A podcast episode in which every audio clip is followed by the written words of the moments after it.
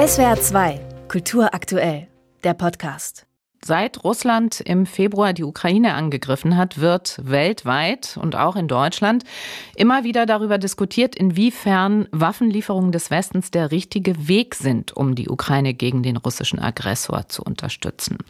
Dabei scheint es mittlerweile eine Mehrheit der Stimmen zu geben, die sagt, ja, es geht nicht anders, weil Russland mit seiner Aggression und seinen brutalen Angriffen auf zivile Ziele gegen die Menschenrechte und das Völkerrecht verstößt und damit gegen alle Werte, für die der Westen steht den Göttinger Professor für internationales Straf- und Völkerrecht an der Universität Göttingen, ich sagte es schon, den Göttinger Professor Kai Ambos, überzeugt das offenbar nicht wirklich. Er hat einen Essay zum Thema geschrieben, Titel Doppelmoral der Westen und die Ukraine. Herr Ambos, ich grüße Sie. Guten Morgen, Frau Maul. Herr Ambos, worin besteht die Doppelmoral des Westens, die Sie kritisieren?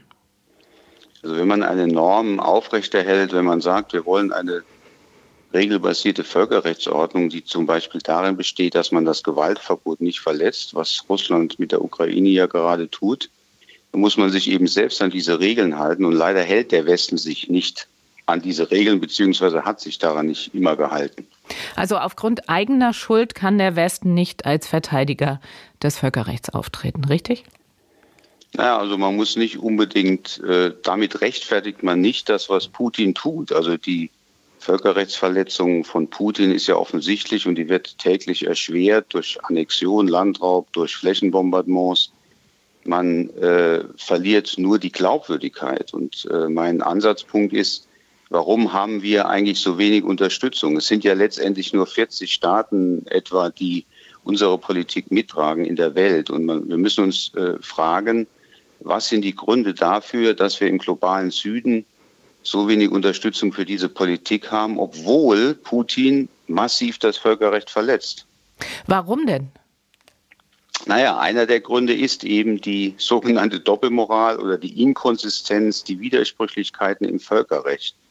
Die Kollegen aus dem globalen Süden, sei es Afrika, Lateinamerika, auch Asien, weisen eben darauf hin, die USA hat ja auch damals äh, den Irak überfallen. Das war völkerrechtswidrig. Die USA, die Engländer haben auch gefoltert in Abu Ghraib und so weiter und so fort.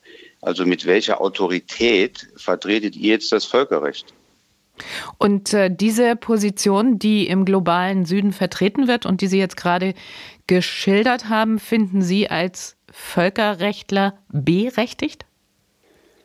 Die wird nicht nur im globalen Süden vertreten, also die wird auch vertreten im wissenschaftlichen Diskurs, die wird auch vertreten von vielen amerikanischen Kollegen, also von den mhm. Akademikern, weil wir, das ist erstmal nur eine Deskription, das ist keine Bewertung, weil wir uns darüber Gedanken machen müssen, warum Staaten wie Südafrika, wie Brasilien, wie Indien, die ja eigentlich demokratische Staaten sind und keine Vasallen der Russischen Föderation, trotzdem sich bei wichtigen Abstimmungen enthalten und vor allem die Sanktionen nicht mittragen. Und da ist eben einer der Gründe, nicht der einzige, aber einer der Gründe unserer Inkonsistenz. Aber lässt sich damit begründen, also Gewaltverbot haben Sie selber vorhin gerade erwähnt, also das ist ja ein Dilemma. Es muss ja was getan werden gegen die russische Aggression. Ja, ja, ich bin ja auch dafür, dass wir was tun. Mhm. Ich sage ja auch an anderer Stelle, natürlich haben wir das Recht, der sogenannten kollektiven Selbstverteidigung. Also wir können natürlich der Ukraine helfen. Wir sind auch berechtigt, Waffen zu liefern. Berechtigt, ob wir es politisch für sinnvoll halten, ist eine andere Diskussion. Aber wir, äh, und wir können auch äh, die Aggression äh, der, der, der Russischen Föderation verurteilen. Also ich bin ja nicht der Meinung, äh, wie dieses berühmte Argument, was dann immer kommt, tu wird du auch, weil du Rechte verletzt, äh, äh, darfst du nicht mehr urteilen. Das stimmt ja nicht. Das haben wir auch permanent im nationalen Recht oder in sonstigen Verhaltensweisen.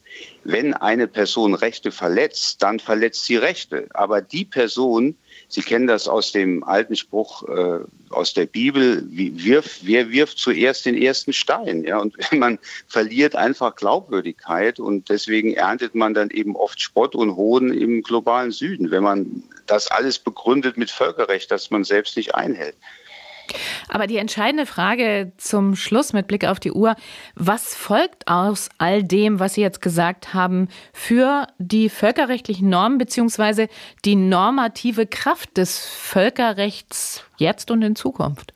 Das ist die absolute Frage, Frau Maul, absolut. Und wenn wir, wenn wir uns selbst nicht an das Völkerrecht halten, wenn wir auch gegenüber den USA, jetzt sage ich mal Deutschland, nicht Bedenken äußern, zum Beispiel bei extralegalen Hinrichtungen per Drohnen, dann wird insgesamt dieses Völkerrecht und diese Normen werden natürlich erschüttert. Und dann werden wir irgendwann ohne diese Normen dastehen. Und wir müssen diese Normen haben. Wir brauchen Regeln in der internationalen Gemeinschaft.